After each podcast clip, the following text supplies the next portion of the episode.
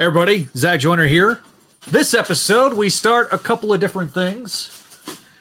And this is a great episode to get started. And we're going to be talking about a lot of stuff this particular episode. So welcome to the new episode of Spidey Dude Experience.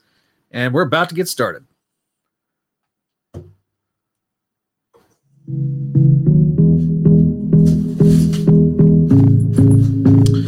All right, welcome back to another exciting episode of the Spidey Dude Experience. This episode is powered by our friends at Patreon.com.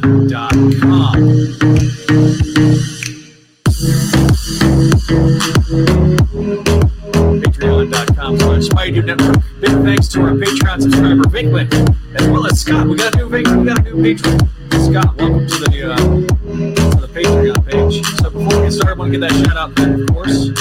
Thank you for your support. And if you want to see what all of us is about, head over to Patreon.com/Spidey Network.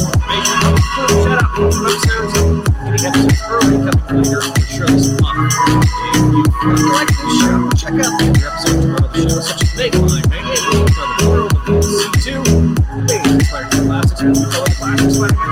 Season 2 is coming later this year.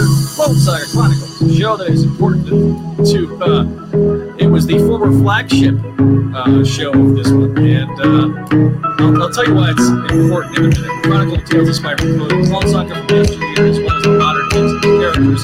Spectacular Radio, a show that gives you behind-the-scenes look at the Spectacular Spider-Man cartoon. You get the family records as well. These are available, of course, on your favorite podcast show, Jazz, Spotify, Google Play, Podcast, and Apple Podcasts. And we, of course, want your voice to be able to go and listen to that. It's going to be ready to work at gmail.com. And the way you want to part of the show is having a voice. So just go to Patreon.com/Spidey Dude and listen to the audience live. So just like us on YouTube. Usually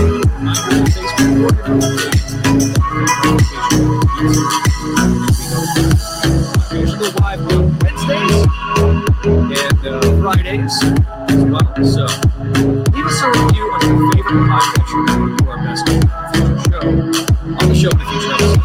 For those listening to the audio version, of course, please excuse references to visual comments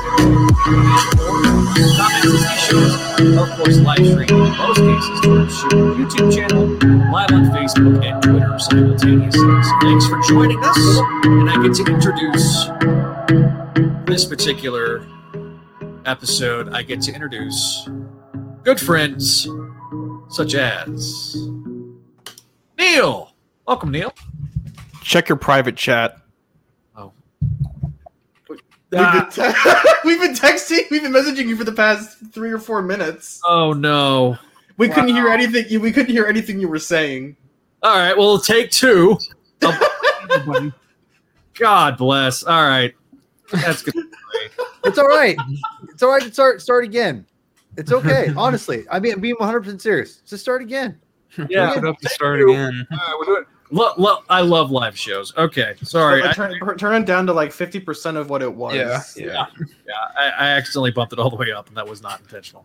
So no, pump it up. The live people are just getting a show, man. This is how it works, yo. You guys are getting all of it. So sorry, Omelet. You get all the words. Did I call you Winkman? God, I screwed this. Wankman. Wankman. Wankman. Oh, man. Hey, where's Wank Man? This is going to be a fun one. Pictures of Wank Man. Wait, are we talking about nonstop tonight? Nonstop Wank Man. Where is it? Take two. Good God. Never have I ever had this happen before. All right. Hello, I'm Zach Joyner, webmaster of SpideyDude.com, executive producer of the Spidey Dude Radio Network. Welcome back to another episode of the Spidey Dude Experience. Thank you for watching and listening to this episode. So before we get started, I want to give a shout out to our Patreon page, our Patreon subscribers, Vinkman and Scott. Thank you for your support. And if you want to see what all the fuss is about, head over to Patreon.com/Spidey Dude Network. For more information, perks include the shout-outs at the beginning of episodes. You'll also be getting the episodes early later on this month for when we do shows live. So Before we get, they also we'll have some more perks coming on later this year, like exclusive episodes as well. So if you find this show, check out episodes of our other shows, such as Make Mine Mayday, where we cover the world of MC2, Amazing Spider-Man Classics, which we cover this classic Spider-Man stories with Season 2. We'll be starting later on this year. And Clone Saga Chronicles is a show that's chronicles the tales of the Spider-Man Clone Saga of yesteryear, as well as the modern takes on those characters. Spectacular Radio is also a show that gives you a behind-the-scenes look at the Spectacular Spider-Man cartoon and gives you the fan perspective as well. All these are available on your favorite podcatchers, so be sure to check them out. Remember, we want your voice to be heard because we like to interact with our fans. We want to give a big, of course, a big thanks to our Patreon subscribers. I gotta fix that. Voicemail line 818-925-6631 is the voicemail line for the radio network. Be sure to tell us what show you're calling about and leave your name and like I said, where you're calling from, your name, and what show you're covering. And because it's all for the entire radio network. Of course, you can also leave us an email at SpideyDudeRadioNetwork@gmail.com. So you can also, or if you're listening to us, you can always join us live, and we'll take your comments live on air. So just like us on YouTube, follow us on Facebook. Be sure to turn those reminders on, as they'll tell you when we're going live and stuff like that. So leave a review on your favorite podcatcher, and we'll do our best to read it on the show in a future episode. So for those listening to the audio version, please excuse references to visual aids and to our live comments, as these shows are streamed live in most cases on our YouTube channel, Facebook, and Twitter simultaneously. So without further ado, I want to introduce our panel. Neil! It's me, Twitch Thought, Bogen Rider, host of the Bogen Rider Variety Hour. That's a thing I do. That is a thing you do. And then Paul. Hi. You got a new YouTube channel. Yeah. Yeah.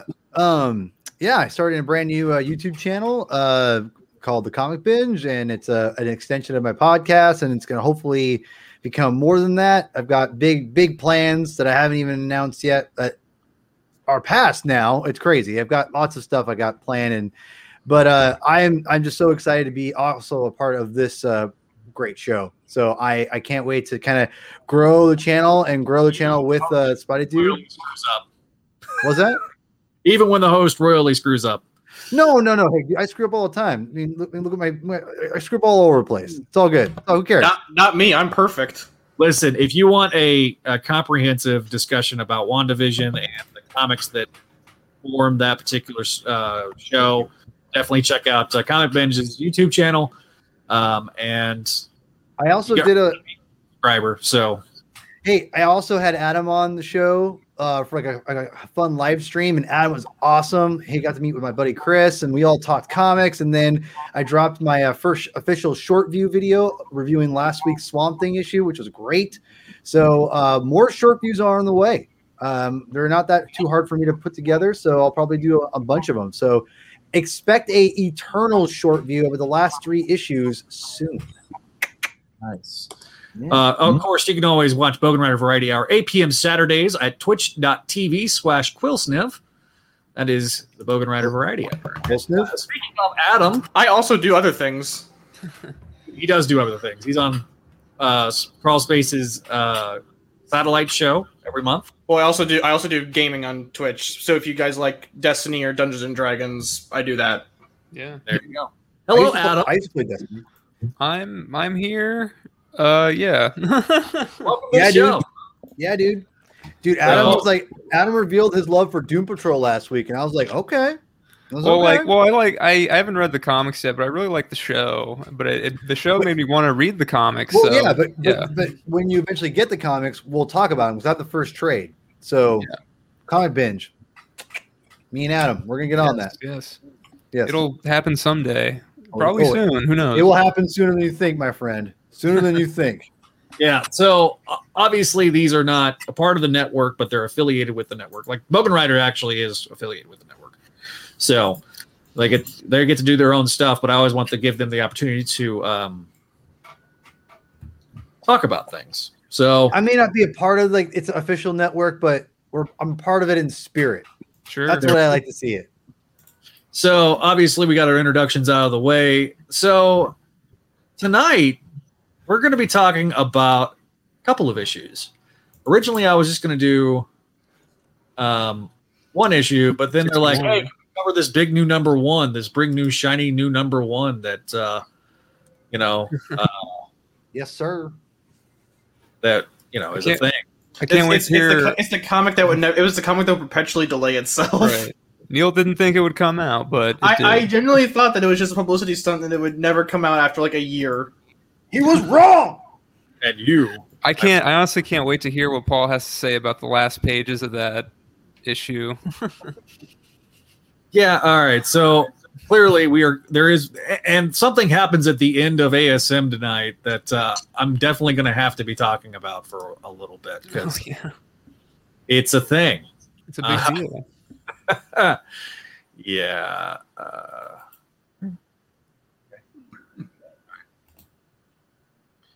So, all right. Tonight we are going to be covering ASM 61. I don't know why I put 863 because I did that wrong. Let me fix that right quick. 862, I think. It's 862. Yeah, legacy numbering 862. Fat fingered that one, but yes, this is the issue. I got the standard cover. I didn't get any of the variants. There was that one by the guy who did the Marvel Comics 1000 page. I don't even know his name, but that was the one they advertised on the front page. Right. New costume, new job, new era, new Spider era begins here. So this is kind of phase three. If we're kind of talking a little bit about the setup, we've the four of us have kind of talked about this on and off throughout the show's existence, but really phase one, I consider to be 1 through 29. So 802 through 830, you know, that's kind of a really clear line. And then issue 831 through 861 is kind of the second phase. And now we're kind of in phase three. So very interesting book. We'll talk about it. I just wanted to share the screen right quick because to show it off. I'll do the recap right quick. We open with a brief recap, speaking of recaps, with the first page of the issue kind of recaps the last couple of months. And then we get Shocker robbing a bank. And Speed Demon. Yeah, and Speed Demon, both. And Hydro Man. Yeah, Hydro Man, Speed Demon, and Shocker are robbing this bank. They're fighting Peter. Paul, you're muted. Paul, you're muted. So sorry, I have a quick question for you guys about Hydro Man because I have this issue with this. Okay, I think Hydro Man's a lot more powerful than that. Like it's in this what these panels show. Speed Demon, Speed Demon's a little bit similar. Shocker, not as much. I mean, they're all deadly to an extent, but Hydro Man's kind of a powerful character, and they make it seem like a schmuck in this. Do you guys agree? Well, Speed Demon's inherently powerful, but superior foes made him out to be kind of a idiot. No, agreed. After, I think the last time I saw Hydro Man and Amazing Spider-Man was in that was one of the slot issues where it was ASM 666 just before Spider Island. Yeah, exactly. Ooh. It was Stefano Caselli did it, and he froze him. He jobbed the spider. He used like a spider tracer a cryo spider tracer to freeze him. Yeah. That's right. I read the slot run, Paul.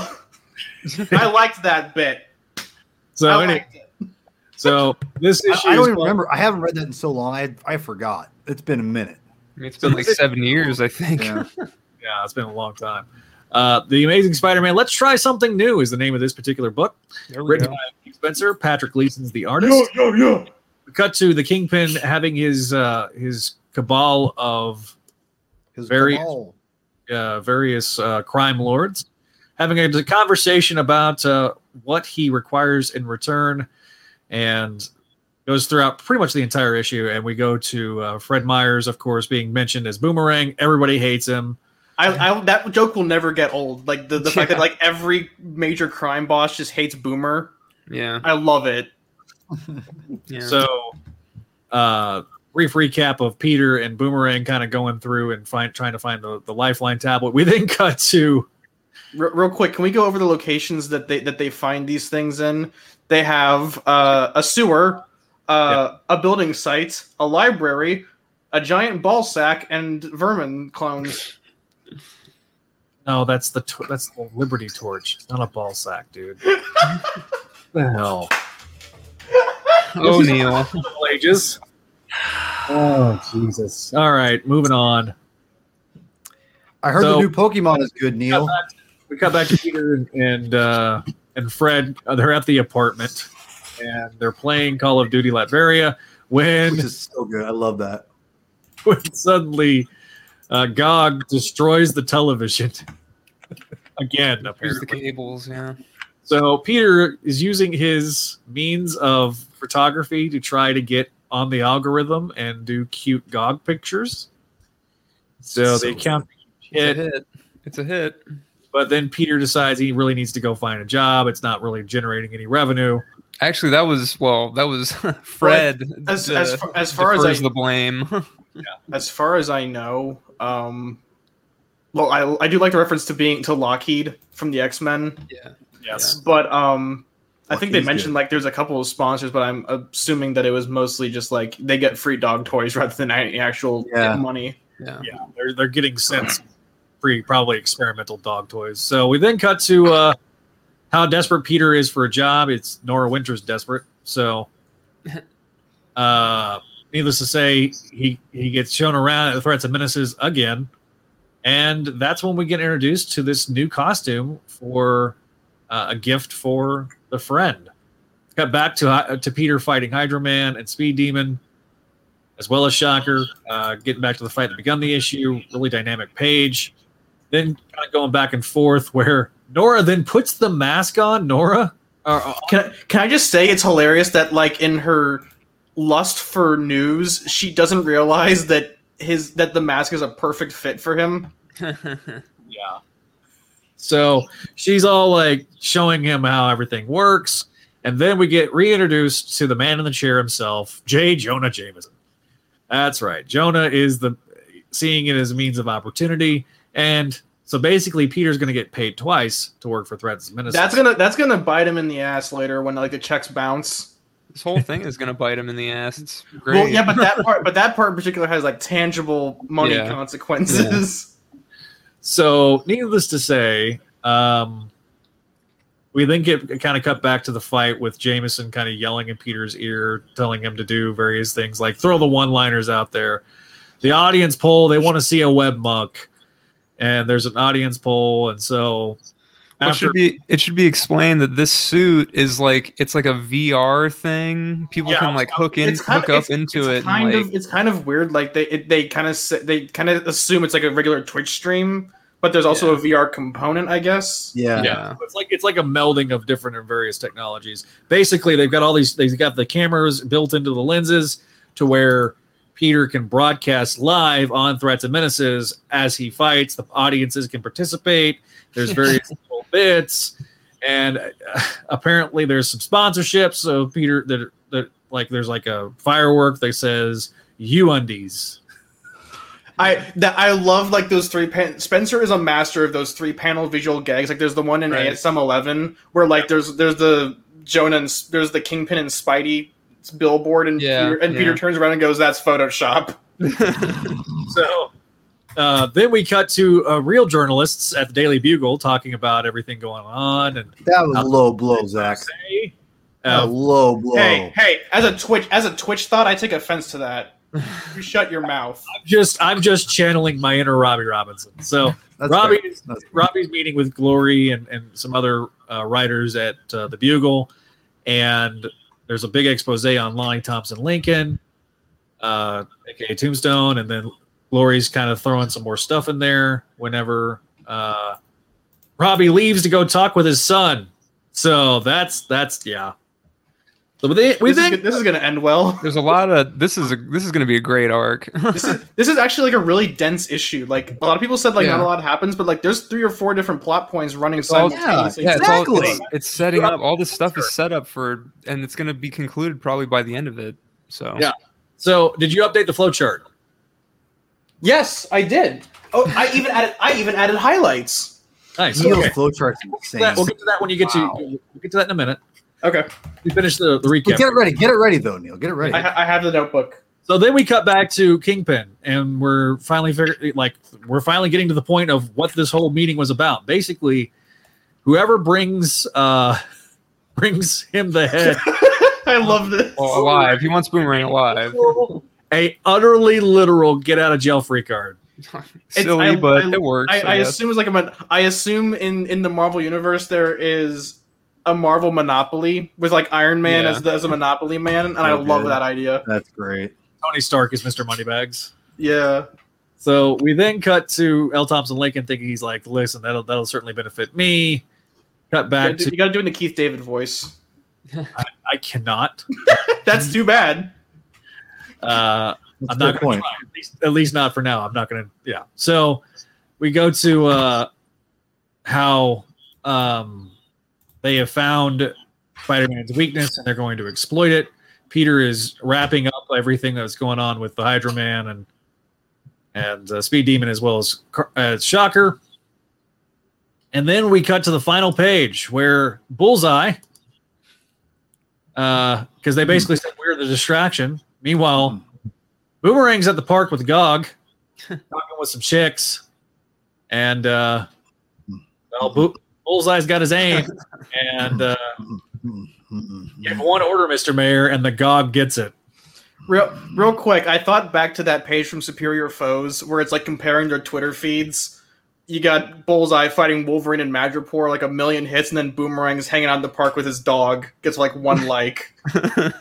So meanwhile, at the end of the issue went. I was like, no. I was honestly more like scared for Gog than I was finding out who Kindred was. That's how attached I am to Gog. Yeah. And then on the very next page, something happens. Uh-oh. And I've got to share the screen because I got to explain this particular element of why I'm probably going to be incredibly biased, and I'm going to I'm going to explain that I don't care. So, here we go. Special issue. Oh, that's the wrong screen. I was about to say, yeah.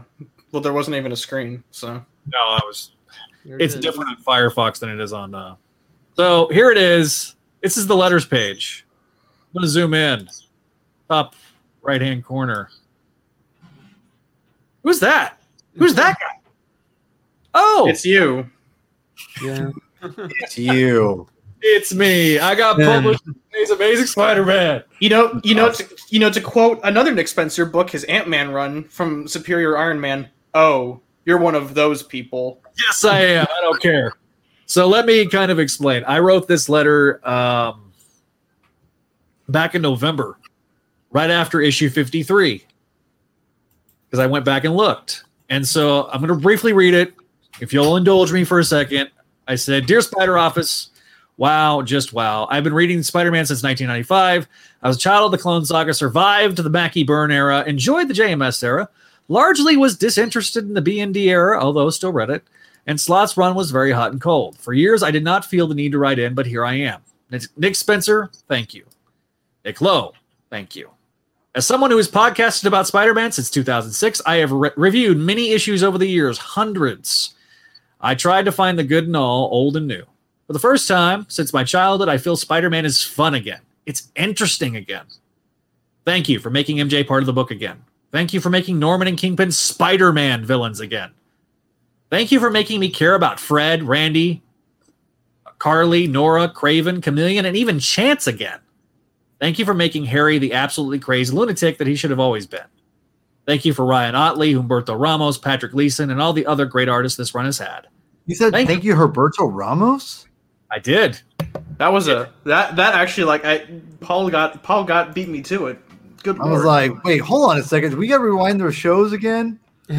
Listen. I know you like a on time and with plenty of time, Humberto Ramos, not a rush Humberto Ramos. I get it.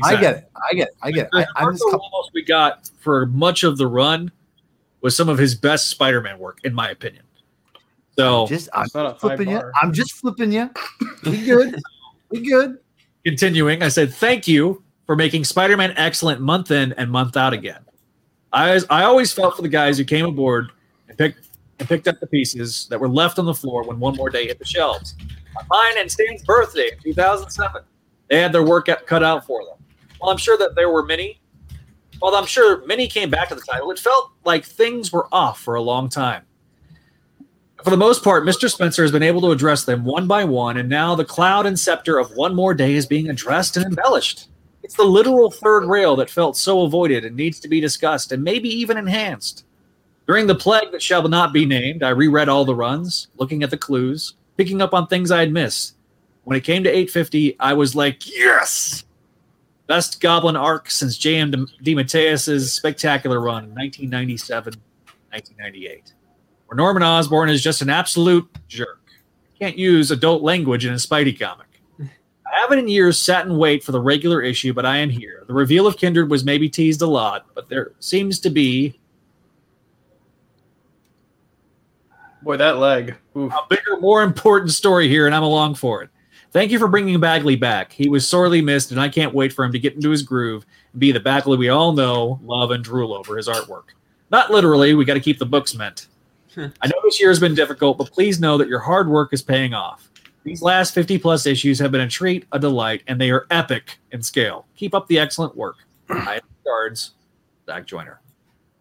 Response, thanks for the kind letter, Zach. Nick S. is doing such a great job and seems to be, dare I say it, a kindred spirit to you. Wah, wah, yeah. Wah. Nick, Pat, Mark, and the rest of the team have so much in store for you, and I can't wait to hear from you as it all comes out. So that, my friends, was the letter that got printed today by me. I think people forget how important the letters page is, because it makes people feel like their voice is being heard, even if it's kind of just more obligatory than anything. It still gives off the people the feeling that their voice is being heard by the office. Well, if I may, I remember like when Al Ewing does the Immortal Hulk letter pages, I really like them. He does a great job of being very personal in them. And you guys, I'm not sure how familiar you all are with Savage Dragon, the Eric Larson comic book, but back in the day, I'm not sure if he does it anymore. He'd answer everything himself and would talk a lot about, answers, very honest answers about things. And I love that. In fact, I got printed off in a Free Force comic book, that was Eric Larson's team book at the time. And also a Star Wars Droids issue. If you look up Star Wars Droids, the first miniseries, Dark Horse, issue 6, I'm printed in there, and Ryder Wyndham responded. I got to talk to him years later about it. Very nice man. So anyway, it's super cool. I love letters pages. They're great. I mean, look back at those old Amazing Spider-Man comic books.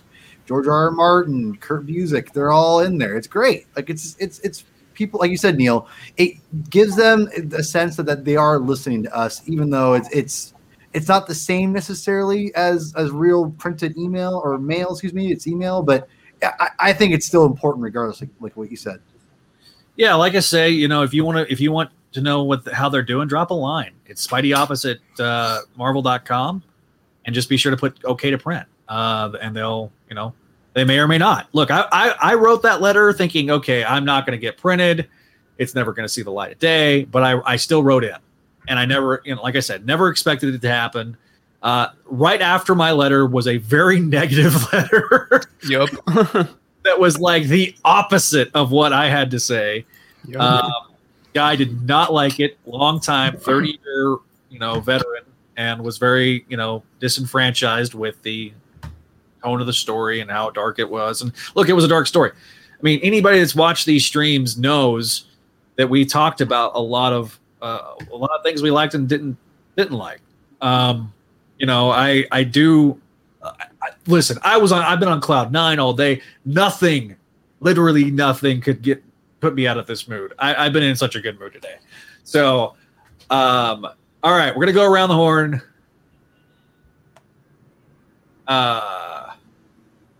Paul, your grade is. Sorry. I thought you were going to put it up for me. Well, yeah, I was going to let you say it. Oh, you're so kidding me. It's an A+. I love this comic book. I absolutely adored it. There's so many different reasons why. And I personally think that what I love the most about this comic book is the fact that Nick Spencer has managed to somehow take all these old aesthetics from the Spider-Man comic books that we all love and grew up with that maybe are outdated, like the pictures and things like that. It has given us a different take on that idea. And he's literally, it's very meta what he's doing, but it also works. The whole idea of the costume being this an extension of him taking pictures of himself as Spider-Man is essentially the same thing, but it's modernized a little bit. Now, it's a lot more dangerous, absolutely, and it is like what Adam was saying, there's going to be repercussions from what's going on, but I love the fact that it's literally an up-to-date version of that. And it's like, yeah, that makes a lot of sense.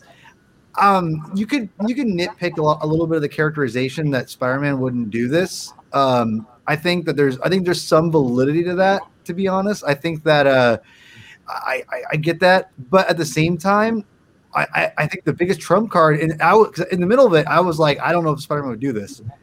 And then literally when they said, what's the difference between this and taking pictures of Spider-Man up close? I went, touché. Got a point, actually. Like, touché.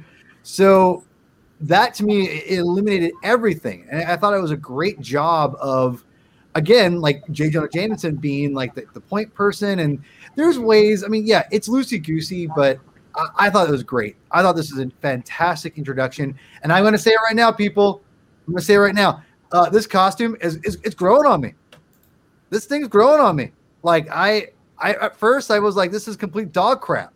We'll grade it separately. But I think like it. I'm in, and I think the origin of the costume is perfect too. I'm a little. I don't know. Have they? And don't go crazy on this, but have they announced or have they explained who made this costume? Not yet. Okay. I have a theory, and I'll talk about that. I have no theory. So, but I will say that it's really cool the fact that they all set this up and everything. I just love it, and there's a mystery behind it. It also sets up the fact that this could be a potential future Spider-Man character, like by itself, just like the Iron Spider costume, because it's a whole separate costume. So I'm kind of into it. Like I gotta say, Neil, your boy Gleason freaking knocked it out of the park on this comic. The art is so good. It's so good. And not just the art. Now, in my YouTube video, as I'm going to plug right here, about Swamp Thing, I bring up when I grade something for the short views, I don't grade it as art. I grade it as storytelling. And to me, that's the most important thing of a comic book for the most part. And Gleason can draw pretty pictures. The storytelling in the panels he lays out here is so good. I mean, it goes from basic to just really dynamic stuff. And the page, digital play, page 11. I'm not sure if I want to bring that up or not, Zach. But digital page 11 of him in the suit is just so dynamic. It's so cool looking, and just it made me fall in love with the suit straight up. Like I've seen stills and from the comic books, and it's fine. This page by itself, page 11, made me just fall in love with the book or the look completely. So I love it. I love everything about it. It's great. Yeah, this page right here. That are listening to the audio version, I've pulled it up. It's where Peter is punching Hydro Man and kind of in the middle of the fight. Yeah. We see the way the lenses kind of work, where they kind of widen and condense quite a bit. Very reminiscent if you've watched the MCU Spidey, like the way when the eyes are super beady. If you've seen the instant kill mode. Oh yeah. But yeah, definitely. That's vintage though. I mean, like that's what McFarlane and Larson, they all did that stuff too. But Paul, I'm betting the guys at Funko made them put in the beady eyes somewhere in the book. They just had like in a week. Well, you know what though, the beady eyes aren't really prevalent in this issue, and I think I'm not sure if that's necessarily a. It went back and retroed it or whatever, but I think this look is not phenomenal, but I think it's a really good look. It's really grown on me. I'm starting to really like it, and I like the fact that it's serving a purpose. It's not just like I need a new costume, which I'd be fine with too. I love that stuff, but it's serving the purpose of a story, and I like that it has. It's like I said, it's growing on me. One last page I'll say, and I'll move on, or I'll move on to somebody else. Page 14, Zach, if you could just really quickly, please. Another great example of Gleason's great layouts. Look how great this is. This is a four basic panels with that. With the Jonah anchoring and everything. Yep. That's phenomenal. Like that is so. This is so good. I love it. Gleason has won me over already, but this makes me fall in love with him more and more, honestly. So I might have to read Super Sons, Neil. I might have to read it. He didn't do Super Sons. That was Jorge Jimenez. What Superman? He did Superman with. He did Superman with Tomasi. Yeah. Okay, I might have to read Tomasi. He also did Batman and Robin with Tomasi. So. Oh, that was the New 52 version, right? Mm-hmm. Okay, I liked that book back in the day. I liked that first run. Tomasi is a solid writer. Anyway, I digress. Moving on. Right. A plus, great book. Your grade? Who, me? Yes, you. Okay. You? I'm like teetering between a B+ and an A-. I do like the issue. It's good. I think that's the thing. I like that. I do like that there's a reason for everything that's happening here. Like, okay, Peter needs money, so he needs a job. Fred's basically saying, "Oh, this is your problem." We're gonna try to do. I'm trying to do this, influencer thing, but it's not making any money. So Peter, you take care of the money thing. Peter's like, "All right, I guess I gotta go and work with Jonah and Nora again." But it works. Like, it's a good story hook. The costume's interesting. I was not expecting it to be a part of this workplace dynamic thing. Like I wasn't expecting Nora basically giving him this costume. But it is. I don't know. Wait, did you say Nora in the costume? You thought Nora was going to put on the costume? No. I mean, she basically gave it to him. Like she showed it to him. She's like, "Oh, this is for this is a gift for Spider-Man." I wasn't expecting that. I thought like Peter was going to make this or something, like, I don't know, at school or somehow, like, I don't know, like some kind of weird Horizon Labs kind of thing. I don't know. So that was kind of a curveball, and it's interesting that it ties into this new job. The fact that he's live streaming his Spider-Man fights, and he's becoming like, a Twitch streamer, YouTube streamer, whatever. I relate to him so much in this book. Yeah.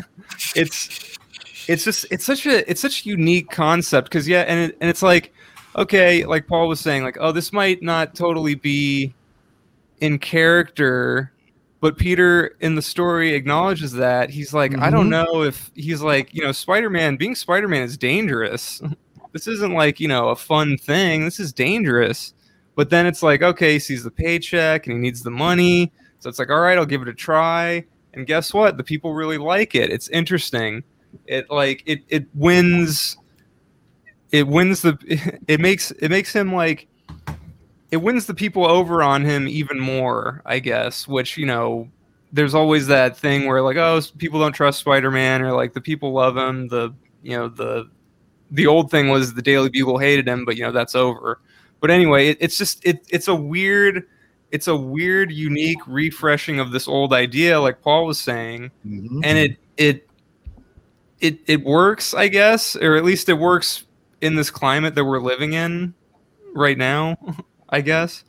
I think the suit, like the more I see the suit, the more I kind of like it. I think really the big thing is, even though I didn't mind the really small eyes, I think that having the eyes be big regular Spider-Man eyes but yellow was a good revision on Gleason's part. I was kind of joking, like, oh, I wonder if Dustin Weaver is mad because, Gleason totally got rid of the small eyes, but then you read the issue and he didn't get rid of the small eyes. They're actually there. They just, move around and stuff. So I think it's a look that, people are not going to like it. I think people are going to start liking it more. I said it before, when it's in a video game, people probably love it. Contrarianism at its finest. Yeah. What else? Like I said, like Gog's life being threatened, I was like, no, don't do it. Seriously. And I'm I think that'll turn out fine. I'm sure like Gog will Hulk out and do a Gog smash. But I think this is a good setup issue. All these plots that people are like, oh, they're dropped, and it has been a long time. Now they're the chart, as Neil brings out the chart. But the stuff's getting addressed, and I think it's going to be a fun ride. Just this, like, there's so many hooks going on here. You know, you got Tombstone, you got Randy and the Beetle, you got Kingpin. It's, you know, it's all coming together, and it's fun. All right. Speaking of charts, we're going to jump over to Neil. What's your grade, Neil? Okay, so this video is sponsored by Goldfish, by the way. Not really. Please don't sue us, Goldfish. They sue you. They want you to promote their stuff. Is it Pepperidge Farm? Yeah, it's Pepperidge Farm. Goldfish are delicious, by the way. I just have this giant bag. Anyways, right, I'm giving it an A-, teetering on a B+, mainly because of some weird art hiccups. It's weird because it's that second to last page where the Boomerang Revenge Squad is hanging out, and it's like they're all kind of like just hanging loosely in the air. What's that? But yeah, this is a really solid issue to what is essentially this brand new era of Spider-Man. Vinquin brings up a good point that Spider-Man becomes Screwball in this issue. What? I think it's treated. I was about to say. It's treated with a lot more irony and made fun of rather than just like taken at face value. Where Jonah's like, he doesn't want to do this. You gotta read out the jokes. There's an audience poll that makes you. We want you to the web muck, and then like a little flare comes up with a sponsorship. Perfect. And Peter does not want to do it. I love when Spencer goes into like the social satire well, like when he just makes fun of social trends. That's some of his best stuff.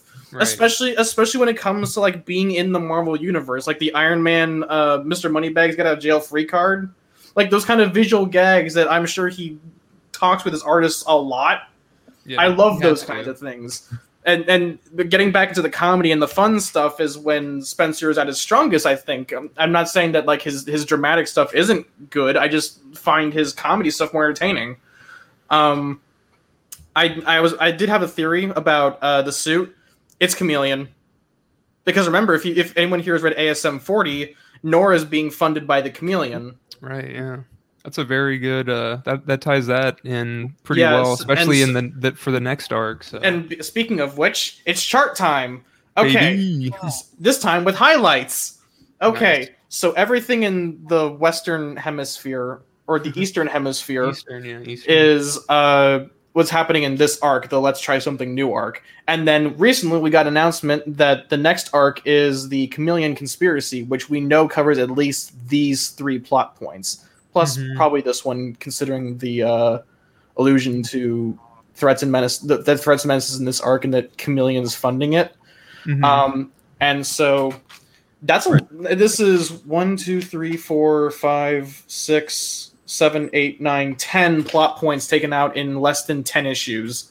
And so I present to you the new and improved chart post-Chameleon Conspiracy. There we go. So it's much less cluttered, and so that gives us more time to spend on separate plot points.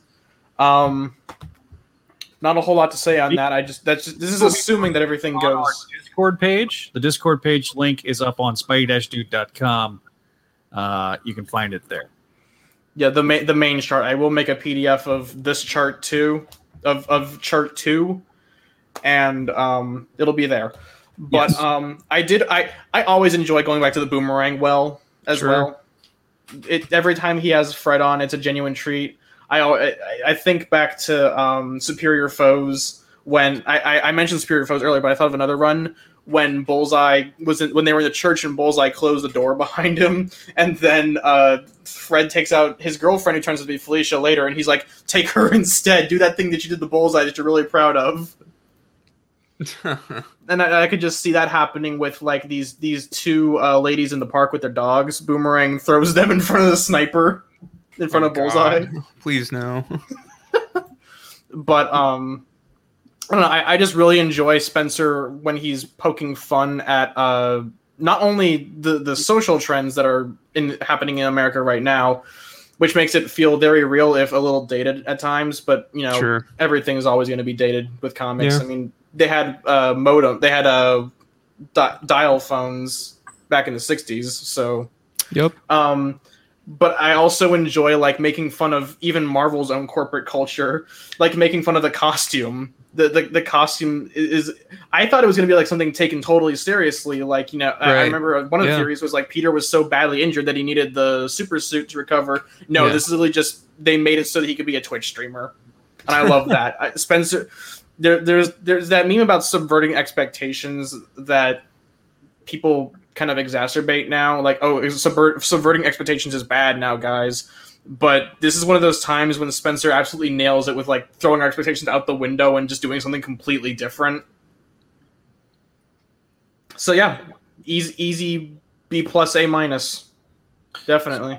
After chart time with Neil, we jump to me. So okay, full knowing that this bias is going to come out. I'm sorry. Like, I know that my bias is going to be showing. It's okay, sport. We love you too. But, like, you know, this was probably an A-, B+ type of issue, but it got bumped, you know, to a full bam to the very top. Yes, I know it's because my letter got printed. So I enjoyed but here's the thing. I really enjoyed the issue. I thought this was probably Gleason's strongest issue. Not related to Last Remains. I thought Last Remains was kind of like his, you know, big arc where he got to kind of flex those artistic muscles. Really dynamic. He makes this suit look so much better than it is. And so I really do. I think his art, especially like on this cover is to me better than the cover that we're going to get next issue. And that's not like, I don't hate. It's grown on me. It's been a couple of months since the announcement. There was a lot of people that didn't like it, but I like that it makes story sense. It's not just there's been some times where it felt like that they brought in costumes just to bring in costumes, and it wasn't necessarily just that there was any meaning behind it. And go ahead, Zach. I'm sorry, Zach. Go ahead. I like the elements of the fact that it makes story sense. I like that we've picked up finally from the Threats and Menaces bit that Peter's, you know, taking the job.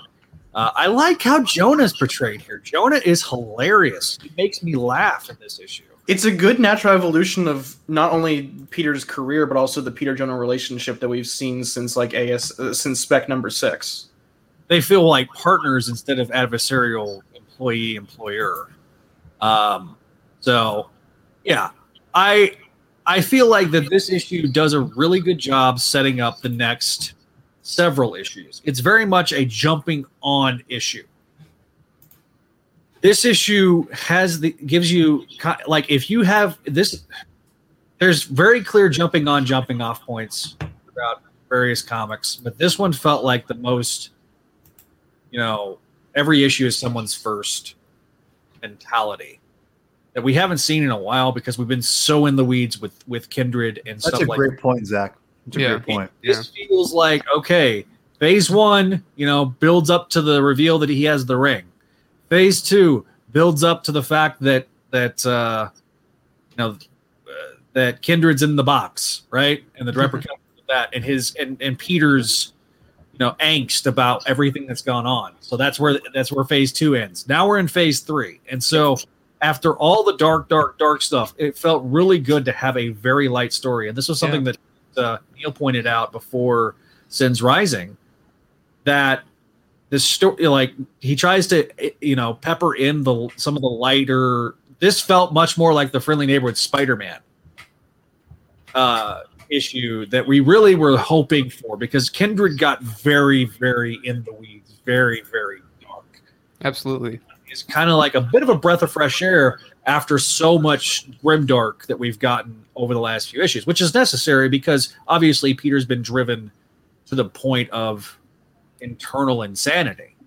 And so last issue felt like, okay, we're addressing it. And obviously the big reveal at the end with the Mephisto reveal last week or 2 weeks ago, really felt like, okay, all right, now we're starting to build towards something. So I'm really, really looking forward to the rest of this arc and into next arc. And I'm always down for good old-fashioned Robbie Jones fight. So give that to me every day, all day. Mm. Referencing Dan Fox's Zach in the waist. Also, I forgot to mention it. This feels like a very strong evolution. I've mentioned in earlier episodes, and I think I mentioned it on Satellites once. So go guys, to Patreon. But eventually we're going to do a full, like, I haven't figured out how we're going to do it. We're not going to, I'm going to try not to do it the way they do it, but eventually I'll do a show where we talk about more Spider-Man satellites. But I'm waiting after, truth be told, honest to God, I'm waiting till after King of Black is done before we even start. Oh, that's a good idea, honestly. I can't do it. But I forgot to mention it, but Peter's, I guess, live streamer influencer / Twitch streaming career here seems like a very natural progression of his not only his relationship with Jonah, but of his career as the times have gone on. You know, photojournalism isn't as hot as it used to be, and so this provides a good way for him to, you know, have a job that doesn't feel like Horizon Labs. And I liked Horizon Labs, but that felt a little too super science-y and convenient. Mm-hmm. This feels more like a do on your own hours kind of job that he would. Mm. And also, this is something I didn't think of before now, but anyone else remember Back to Basics, where Peter got split into two and one side of him became a corporate sellout and the other part of him became a responsible schmuck? Yes. That's going to come and backfire, I think. Like that, you know, love of that need, I'm not saying need for money, but like, you know, the financial side of him. Right. Is taking the bait, as it were. And I think that's a very interesting note that Spencer is kind of subtly bringing back. It's all connected. Very much agreed. I think this issue kind of brings that interconnected storytelling. And not that it didn't happen previous. It's just it didn't feel as fluid. Obviously, Kindred was such a big thing that it needed that space to really operate. But I'm glad that we're kind of pulling that back and going, okay, there's other things going on. Gog and Robbie and L. Thompson. I'm really, like I say, really excited about this issue. Oh, yeah. No, that's great. Neil, that was a great point about Peter, honestly. I didn't think about that. The fact that we're going from the Horizon Labs thing, which I liked. I'm glad you acknowledge you liked it too, because I know that's kind of a touchy point for the slot anti people, whatever. But I do think that the idea of having Spider-Man in something that is a little more, I don't want to say relatable, but something grounded. Relatable. Yeah, exactly. And that it's also a callback. I think that's the big thing for me is, as I'm reading, I'm doing this kind of big, chronological read of Spider-Man. I'm so sorry. Chronological read of Spider-Man. I'm out of control. This whole chronological read of Spider-Man, and I'm at the point now where he's the student teacher at the Empire State, and but he's also the photographer.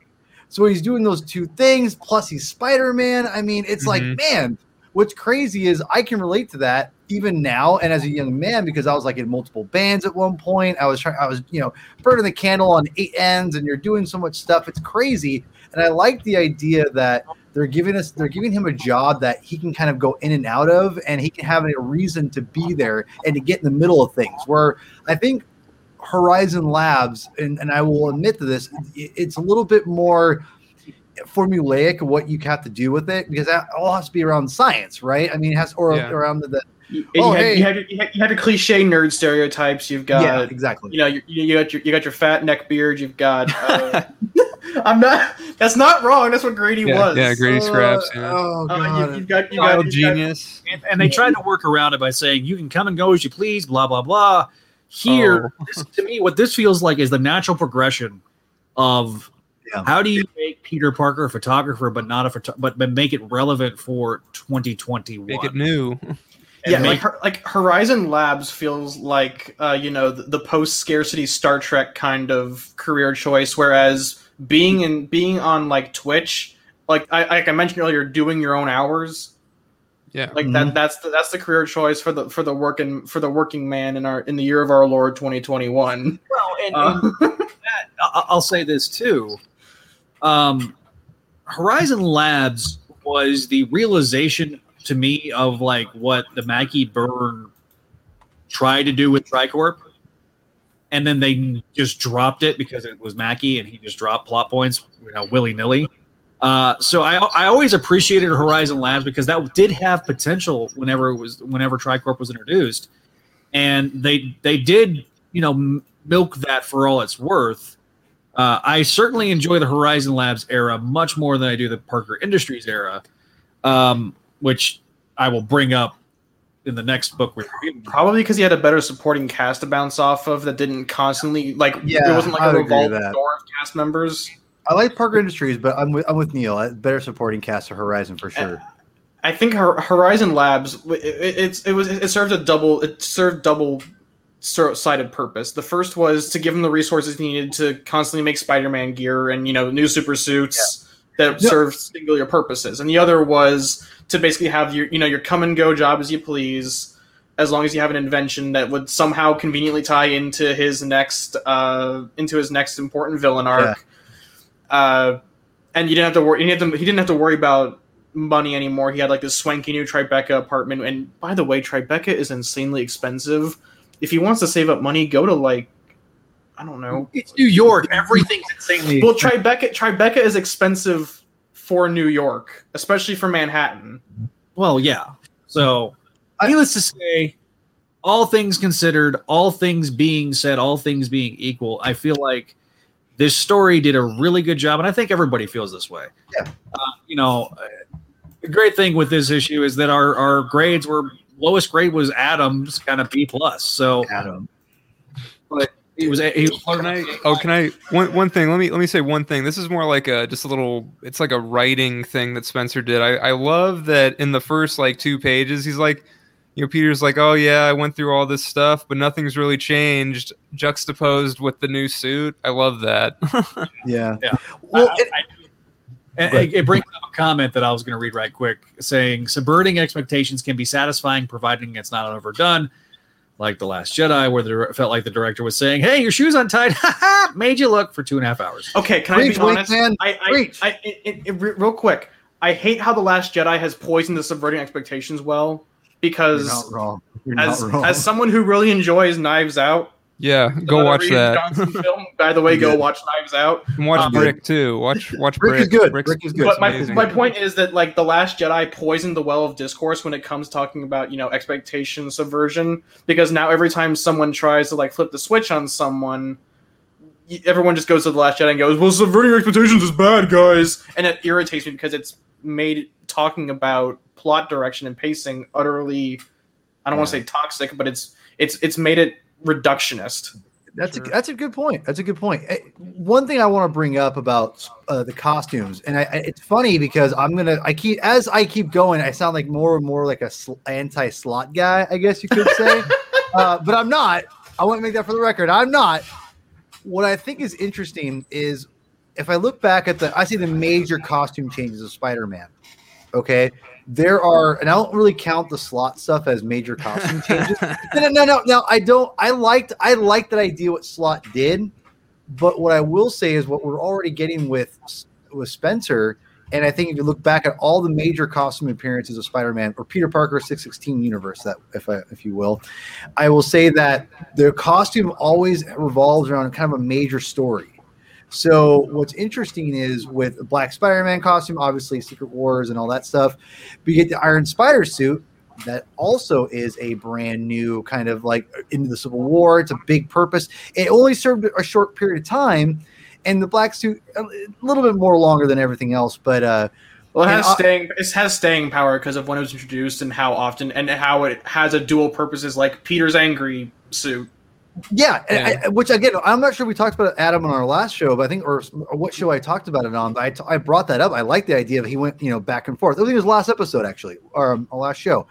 But what I love about what this kind of does is it introduces a new aspect of Peter And it's gonna be a plot point. It's gonna mean something. It's not just a flashy thing. Which again, there's nothing wrong with having flash in your comic books. There's nothing wrong with having a costume change within, for fun, or which I think Slott did, and I thought he did it well. But what I like about this is I think there's gonna be more of a emotional characterization impact of this costume than the other ones that Slott brought in. And that's what I'm kind of looking forward to. And I think that's what is kind of in the tradition of the Iron Spider suit and the Black Spider-Man suit. So yeah, there are going to be consequences to this. I'm willing to bet because I mentioned my theory of like Chameleon sponsored this suit because he's using it to gain like intel on Peter or something. And I think that like it sounds like Chameleon's MO kind of. It sounds it's exactly what Chameleon would do. And I think that it'll cause Peter to reflect on whether or not selling out is a good thing, even if it pays really well. I know we've kind of had this storyline before with Peter Parker paparazzi, but this feels much more in character for him because he's not like actively being malicious in his intentions. Yeah. He's with Peter Parker paparazzi. There was sort of active malicious nature to his job performance. Here, he's not actively harming anyone. And a community is being built around it. Yeah, he's building a brand rather than just taking pictures of celebrities' personal lives. Right. Yeah. I mean, I love it. Again, we're definitely going to talk about that, I think, when we get a little bit further along. I know I keep teasing about it, but we are going to do the we're going to do the slot debates sooner rather than later. I think probably a little bit later on this spring. Those may be pre-recorded. They may not be live. But we're just going to remember. We're going to go in the actual chronological order. We'll do because I haven't read the evil. Is it Evil That Men Do? Is that what I'm thinking? It is Spider-Man, Human Torch. I'm thinking of something else. Kevin Smith, I think I'm thinking of that one. Yeah, you're thinking of Evil. That was Kevin Smith did Evil That Men Do. I was stupid.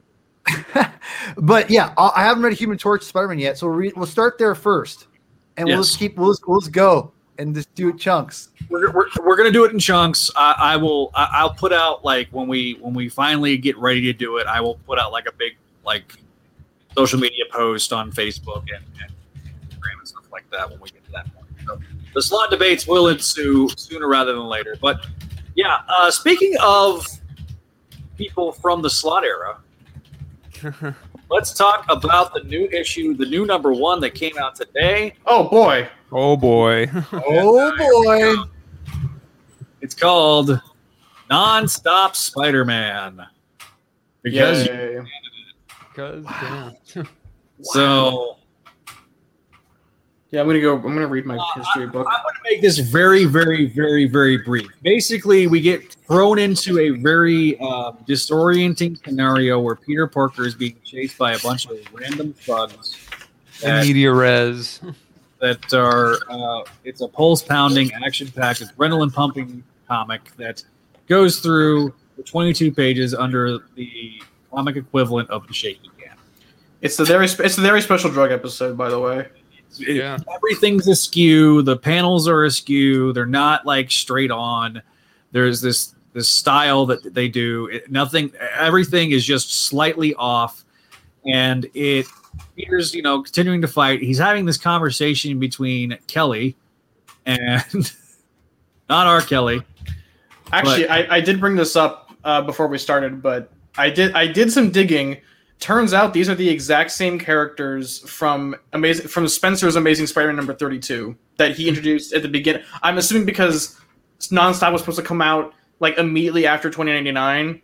Yes, but it didn't. As I mentioned before, it is the book that perpetually never came out until now, and so these characters are members of Peter's class in ASM 32. They're the ones that are like, "Oh, Parker Industries, we're never going to let that go." Yeah.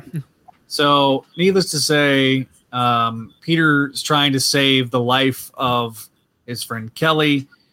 There was a funeral for another one of their classmates who died through mysterious drug circumstances. And so straight A students, they seem to be targeting affluent, smart people from ESU. That's the overall mystery. We then get a brief letter from our good friend Nick Lowe. He's not our good friend. He's just That's just he's just a guy. He's Zach's friend now. Zach loves him. Well, of course he printed my letter, so like you know, he's been elevated in my eyes. But Lowe writes a brief one-page letter. We then cut to the second story, which is basically revealing who the big bad of this issue is. Paul. And Paul's excited because it definitely relates to the fact that Falcon and Winter Soldier's coming out next week. And Baron Zemo taking out some supposed Hydra true believers and doing it in a very ruthless style. And that is how... and then he announces that he's on his way to New York. So to be continued. So apparently Baron Zemo is the big bad of the story. Don't know anything other than that. It's very, very short read. Guys, thoughts. We'll start with Adam. Oh man, Paul's the one that had something to say about, and he doesn't. And he's like, "What? Why are you doing this to me?" Ah! I'm closing with Paul because he's gonna have more. That's fair. Okay, no, that's a good. That's a good call. I think I'm gonna. I'll try to keep this sort of brief because, yeah. What's your grade first? B. Okay. Okay. That's fair, Adam. Like fair. I like it and I don't like it because like first of all, I'm fine with Bachalov's art, whatever. Spider-Man's cute, sure, fine, whatever. And I like the like kind of, you know, diagonal panels and all that. That's kind of fine. It's like it's an easy read, like it kind of feels good to read, like it's very fast paced. Like in the, you know, it all flows well, I think. What I don't like is Joe Kelly's writing this like it's some kind of noir mystery thing, which it is a mystery, but there's this noir tone, and I like crime stuff, I like noir stuff, mm-hmm. But this, I feel this tone, like how he has Peter talk throughout this whole thing, that doesn't feel right to me, like it feels off.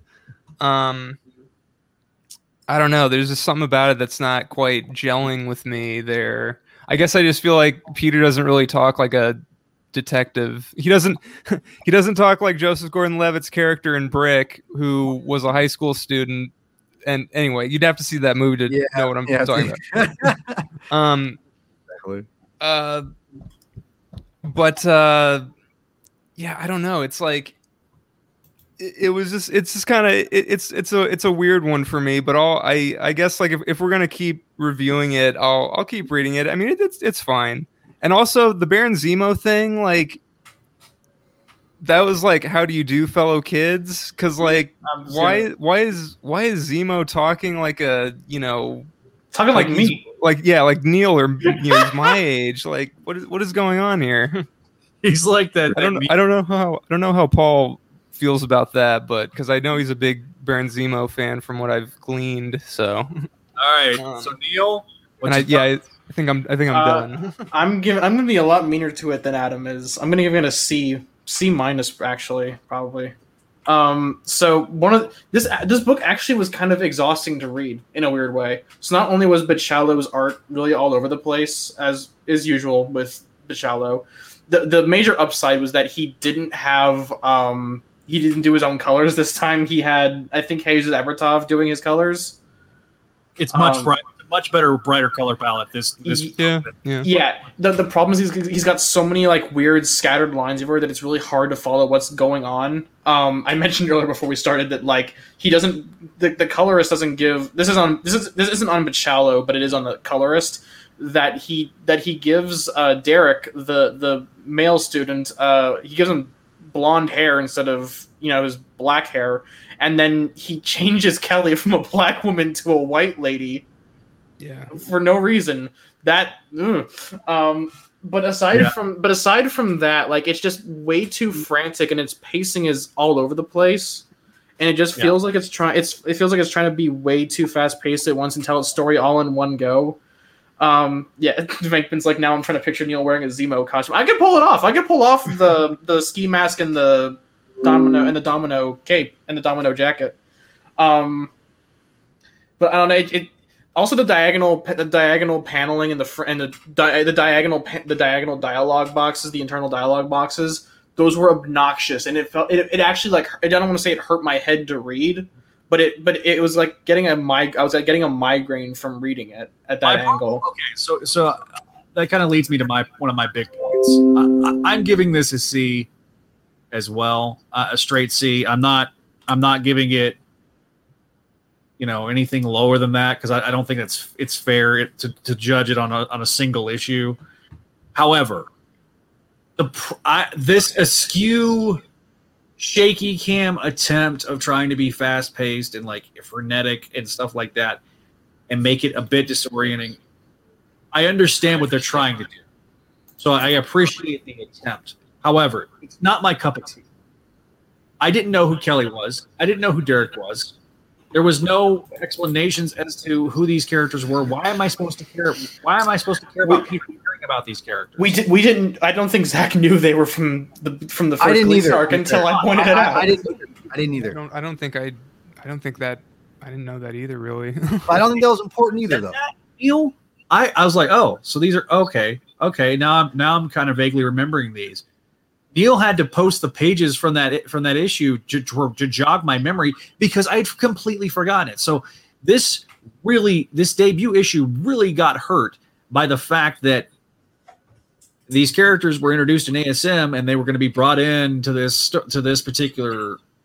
I also think this is one of the reasons that we've delayed the clairvoyant stuff and the ESU stuff, is because they were supposed to appear in this book. So unfortunately, this was a victim of the pandemic. But again, I'm like, okay, as I'm reading this, I'm like, I don't understand why I'm supposed to care about why Peter cares. That's a problem. It feels like I'm coming into the middle of an episode of a TV show, which it's called in media res. It like starts in the middle of a thing. Yeah. This is a trope that the TV shows do all the time, where we start like halfway through or three quarters of the way through the story, and then we go back via flashback. We really didn't even do that. It was a little bit of flashback, but not much. And I just the disconnection between the storytelling for me was like, okay, I get what they're trying to do. They're trying to make it, really fast paced, really, really snappy. The artwork is probably some of Bachalo's best Spidey work that I've seen. It's still overly busy. It's still overly needlessly stylized, in my opinion, but I can accept that knowing full well he's the main artist. Okay, cool. Also, know there were some personal things relating to COVID, as pointed out by Neil, I think last episode. So I understand that there was some other extenuating circumstances. I really liked, truthfully, I much rather liked the Zemo bit at the end much better. In fact, I think that probably saved it from being a C-, truthfully, for me, which I was like, all right, okay, cool. Zemo as a Spidey villain, haven't seen that since truthfully, last time I saw Zemo and Spidey fight. So last time I saw Zemo and Spidey fight was back in Spectacular Spider-Man, Death of Vermin story arc, J.M. DeMatteis, Sal Buscema. Right around issue 200. So it's been a long time. So there is a history there, but really, really enjoyed it, that particular story. So I'm like, all right, I'm down for a modern Zemo Spidey fight. Let's see what happens. So I'm all for it. I'll continue reading it, but I'm hoping that there will be some more depth to the storytelling, because right now Joe Kelly is very hot and cold with me, so we'll see what happens. Is it bad that I didn't like the Zemo stuff? I'm not a big Zemo fan to begin with, but I didn't like how he was his dialogue. I know that Adam kind of pointed out the "How do you do, fellow kids" kind of angle to it, and I get what Kelly was trying to do. That's how Hydra has to evolve. Yeah. But it just came off really. It's where you like know what they're trying to do, but it doesn't work, and that makes it kind of worse. Sure. That's how I kind of felt with Zemo, and it's mainly it might just be because I'm not a huge Zemo or Hydra fan, so it just kind of fell flat for me. Right. I didn't think that Baron Zemo was the kind of guy to, you know, from my very little knowledge of the character. I don't know. Like, I just, the dialogue is off for me. It doesn't seem like this, you know, big bad Captain America villain. This isn't the guy who made the Thunderbolts. Right. This is the guy who pranked me at my college frat party and then, gave someone a swirly. I totally disagree. After literally, I just read the last 12 issues of, or the first 12 issues of Thunderbolts this last weekend. I literally just read it. I guess for me, I'm going now because Zach just left. So just go. So I personally really like this issue. I was not expecting to like it, to be honest, because I'm not a big Chris Pachalo fan, and I think that I mean, I haven't hated all this stuff. There's elements of his stuff that I like, but I just, you know, I think you guys all nailed it. The coloring really helped a lot for the most part. I think this comic book and his art especially. I thought that the details that the coloring brought out made his work really, really shine, to be quite honest. I really liked it. Joe Kelly and obviously Chris Pachalo have done some solid work back in the day in the Gauntlet. They did some cool stuff back then. Now, it wasn't all, you know, lollipops and rainbows, back then either. Don't get me started on shit. I'm not. Don't worry. I'm not even bringing it up. You brought it up, not me. But that was Zeb Wells. Yeah, that wasn't Joe Kelly either. But they did some, like, the Hammerhead stuff I thought was okay. Granted, it's that was a little more. The art was a little bit more avant-garde, if you will, and I was not as into it. This, to me, feels like a great balance of Pachalo kind of pushing the medium a little bit differently, and I think also playing to the strengths of the comic medium of itself. So I for one, love the lopsided panels. I thought that was a really good touch. I thought it was like you brought up a great point, Zach, that it gave it an energy. And whether you like that energy or not, it's whatever. It's within the panels that you have to kind of decide for yourself. But there is some great dynamic stuff in this that I was really captivated by. Now, like Neil brought out, that I had no idea who those characters were. I didn't no idea where this even took place in the timeline. That's probably my biggest criticism of this book, is that I have really no idea, like, what, you know, what's going on with these characters. Now, what I will disagree with Zach is that you said that, you know, there's no reason for me to care about this. You know, why does Peter care about these characters? Peter cares about everybody. That's how Peter is. But what I mean by that is, why should I care about Peter caring about the characters? Because you care about Peter. Because Peter cares about him. He cares about everybody. So you see, that's what I project myself onto Peter, because in a way where he's even people he just knows from a very any way he knows them, he's going to protect them. I've been reading my chronological Spider-Man stuff, and right now I'm in the ESU stuff, and there's people he cares about that he shouldn't care about, and he does. There's the Marcy girl, right? I mean, Marcy King. You know, when you're in that era, you're like, why does he care about Marcy? Why does he care about Deb? Like Deb, who's a very bad. Like, okay, he's not even a boyfriend to her. Yeah, I can completely understand your point about Peter caring. My point is like, because it kind of dovetails off of your criticism of the fact, where does this take place? When does this take place? Who does this take place? That is fair. Not first. And I get that they were trying to, we're going to disorient you, and then we're going to get to the story later on. Cool. I don't think they were trying to disorient you, though. I don't agree with that. That's just me. Well, it's just because I feel like that they wanted to they want the name of the title to be reflected in the storytelling. I think it's there, and I think it works. I do think it works on a basic fundamental level. For me, I need a little more. Mm-hmm. I don't, and my worry is this going to be very decompressed to the point of. Is it going to, like, because this was people talk about today's ASM issue as a quick issue. I'm sorry, that's much more dense than this number one. Yeah, exactly. I don't know if I agree with that.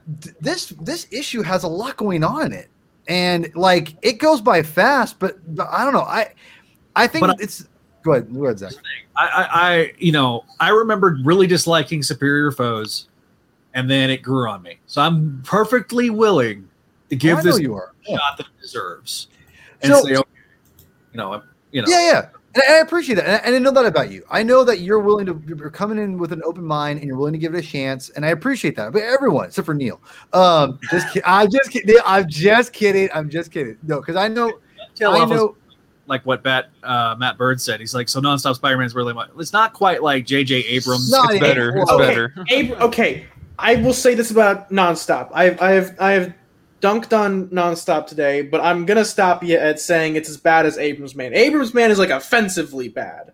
I can't wait. Nonstop Spider-Man is like ignorant bad, if that makes sense. Well, guys, the trade of Abrams Man is out. It's called Bloodline or something. Don't buy it. I'm gonna wait till it gets super cheap. Normally I'm not one. Sometimes it's fun to rag on a series, okay? And Abrams Man was one of those that I had a lot of fun ragging on. However, in terms of opening issues, Joe Kelly, being an experienced writer in not only television, this felt very much like a TV Spider-Man kind of TV show. The way he wrote this, particularly, and being a veteran of the comic industry and writing some of the best Deadpool of all time. If you really like Deadpool, go read the Joe Kelly, Joe Mad original series of Deadpool back in the 90s. It's fantastic. It's what everybody that likes it, everyone that English is still my first subject, or still my first language. See, I can't even make that joke. Blarf. Likes Deadpool, like Ryan Reynolds Deadpool. The fundamentals are in that Joe Kelly run. So I like Joe Kelly comedy. I am all for. Give me Joe Kelly writing comedy, and I'm like, okay, I want to like Joe Kelly's Spider-Man. But it's been a very hot and cold experience for me. So I'm like, all right, cool. I know you love Grim Hunt. Sorry, okay. Hold on. Let me, Zach. Paul, please. Zach, can you kick him out of the room? I need. Hold on. I actually don't hate Grim Hunt, but that's just me. I just want to say right now that when I look at this comic book, and again, everyone goes into a comic book or any whatever with their own pretenses and what they want out of it. And for me, I just want to be entertained and I want to have a good, fun Spider-Man story. And they gave it to me, and I'm in. Like I think the biggest criticism I think is Neil brought up is valid. It's you don't really know the characters. You don't really kind of remember them from where they were. That is the biggest problem. Though now, knowing that, I'm like, it doesn't really change it for me. I still like the issue the same amount. So, because I got great Spider-Man, and Pachalo delivered, man. He gave us some dynamic stuff. So, I'm into it. And I also like the fact that we got the introduction of his new villain with Baron Zemo. And I will say that Baron Zemo has been written all kinds of different ways. And again, there is the J.M. DeMatteis way. He's the one who introduced this version of Baron Zemo from back in the day, which I just got, by the way. Hold on a second. I just want to bring this up soon. This is a fantastic run by I went and bought it, but besides my wife knowing, she was very unhappy with me. But no, like I read it from years ago on Unlimited. Read it. It's super, super good. J.M. DeMatteis, Mike Zeck, they are just like chef's kiss. Peanut butter and jelly, man. I mean, it's so good. It's so good. So then I would say the only time I felt DeMatteis was better than Zach was when he was with Sal. And then those three guys. Yeah. So phenomenal. So anyway, really quickly about the Zemo characterization. So Zemo was kind of like this more of a, I'm not going to say cackling, but more of a revenge villain at that point. And then Grunewald brought him in for Bloodstone, and Bloodstone is like, he's like just over the top ridiculous. Like he's just like, like all the time. He's ridiculous. He's like the Claw from Inspector Gadget. Yeah, exactly. And again, but then you read like all these other books, he's just all over the place. And he's just an over-the-top character. And I think that's what you're reading in this book. Because when I read the dialogue in this comic book from him, I never once thought of like, there, you know, he was trying to be cool or whatever. He's just being Zemo. He's just he's a little over the top. If you even read the Kurt Busiek Thunderbolt stuff, he's totally over the top, and he's just like super, but not an over the top like Jim Carrey way. He's over the top of whatever he's like doing, and like at that moment. So like whether at that moment he's like the leader, so he's like behind the scenes being like, Moonstone, what are you doing? Come see me right now as Citizen V. And he's like, Zemo's unhappy with you. Ah, you know, you can't be in love with Mach. You can't be in love with Mach 1. Yeah, yeah. Songbird, what are you doing? You can't be horny. Yeah, I'm not gonna lie. The Marvel. Normally, I am all about the '90s. I have not like I almost picked up both the Mach 1 legend and the Citizen V legend because those are both really good. I need a Citizen V right now. So Paul, could I offer a compromise on my thoughts on this issue? Absolutely. That I like Kelly's depiction of Peter, but I don't care about the world around him. I think that's fair. But to me, as a Spider-Man fan, I don't really need everything around Peter to like matter. As long as Peter's invested in it, that's what makes me invested into it. So I project myself on the Peter. I don't need to care about the people around him necessarily. Especially for something like this that I feel it's very like kind of it's going to be wrapped up quickly, I don't mind it. But if this was like a J. Jonah Jameson thing, or it was again like just kind of brushing him off like that, or you get what I'm saying? It was a little more the characters were a little more investing, I guess already. I'd be a little bit more upset or whatever. But yeah, I don't really care about the characters. I care about Peter, and Peter cares about them, so I'm good. So, but yeah, I totally am with you on that. I am with you on that. So final question. Under 12 issues. Do you think it goes over 12 issues? No. Even if it sells well, there's been so many editorial delays that chronologically it makes no sense. Plus, I'm pretty sure Bacallo's gonna get another project that he's more interested in, considering all the personal problems he's had that happened while this book was in production. And to be quite honest, I think you'd all agree with me here. The title "Nonstop Spider-Man" is it's more of like a aesthetic than it is like a title. Does that make sense? It's more of a branding thing. Yeah. Thank you. Yeah, it's more of a theme. Yeah. It's a very odd title. Well, no, I get it because it's like what it's supposed to be. It's supposed to be like, you know, the plot keeps moving forward, action. Like there's a mystery and I'm going to solve it. Like I'm going back, like he's zipping around and it's like, okay, like I got to figure out, you know, what happened to formula. This Austin kid. Yeah. Like, yeah. Which I get. Wait a minute. I'm an Austin kid. Truthfully, I appreciate how there's no time to lose. The side titles and make them their own thing, very much like the 80s, where the 80s had, you know, Web of the Dark Book, the stuff outside of, you know, Slice of Life was Spectacular, and then Amazing was, you know, where the bombastic big things occurred during the 80s. So I think that they're trying to bring that aesthetic because of the fact that your lead writer in Nick Spencer is a child of the era, of the 80s and 90s, and understands what worked about that era. So, you know, we'll see. But yeah, no, like I say, it's a good book.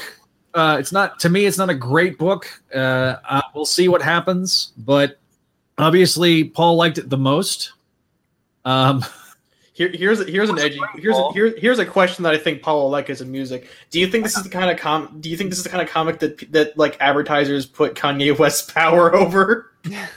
No, that's a great point. I mean, I don't mind that it's kind of on the nose and brandy, you know, like I get it. Like I agree though that it's not. I don't think it lasts 12 issues because I don't think I'd want that for every issue, even past 12.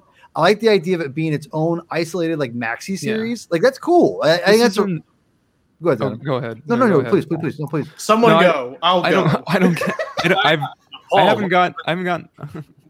haven't gotten the feeling that this was going to last over whatever. This always seemed like, you know, a limited thing to me. I agree. Yeah. What were you saying, Zach? What's your grade? A solid B. I think a solid B. There you go. Respectable. Okay. Wow. How about that? So I can display it on the screen for everybody to see. Paul's grade was, in fact, a B. Sorry. There you go. Bam. All right, Paul grade. So grades on this. Take it off very quickly. Paul, be gone. And a C from me. That's not bad scores. That's not a bad average. No, listen. And I gave it a B. It is okay. Yeah. No. Exactly. Yeah, I think that's I think it's valid. You know, there's some people online that are like, oh my God, this is the greatest issue ever. And I'm like, oh, wait, what? Huh? I did see a thing that was like something gave it 5 stars or 4.8 or something like that. Yeah. And I'm like, okay, it wasn't that good. Now you're reaching for Marvel shill bucks. Yeah. But you know, definitely got that to me. And with this issue, today's ASM very much felt like that. So last couple issues have been knocking it out of the park for me. But we will be back. Okay, so let me kind of explain really quickly because I think we're going to wrap the show up here in just a second. The scheduling. So no Make Mine Mayday this Friday. Going to be next Friday. No Spidey Dude Experience next week because A, we don't have an issue, but also B, the reason why we're not doing Make Mine Mayday on Friday and is that it's spring break. I'm going to go see my kid. So... I will be in Houston, closer to that guy, as I'm pointing to Neil. As I'm winking ominously. Yeah. So I'll be in Houston, going to see my daughter. Obviously won't be in the man cave spider office to be able to do these particular episodes. So like I say, on behalf of my 3 fine gentlemen here, I think we're going to wrap the show up. Wrapping the show up here. I want to thank again. Oh, God, turn it down. Yeah, I forgot this one was a little bit louder than the other one. Big thanks to, of course, our Patreon subscribers, Vinquin and Scott. You can always go to Patreon.com/SpideyDude Network. Reminder to leave us a voicemail at 818-925-6631 and email on SpideyDudeRadioNetwork@gmail.com. That is the email for the entire network, so just shoot us an email. Tell us how you like things. Be sure to also leave us feedback on your favorite. We want our Patreon ideas as well. But leave us feedback on your favorite podcatcher. We want to get better. Obviously, we want to know if you're enjoying it. If you're listening to the audio versions, obviously, we want to know what you guys think. Of course, you can always like, share, and subscribe here on YouTube. Let people know about us. We've gained a few subscribers recently, and we're really thankful for that. So on behalf of Neil, Adam, Paul, myself, thank you for watching. Thank you for listening to the Spidey Dude Experience. We'll be back in a couple of weeks where we cover issue 62 of the Volume 5 of Amazing Spider-Man. Thanks for watching and listening, and we'll see you next time.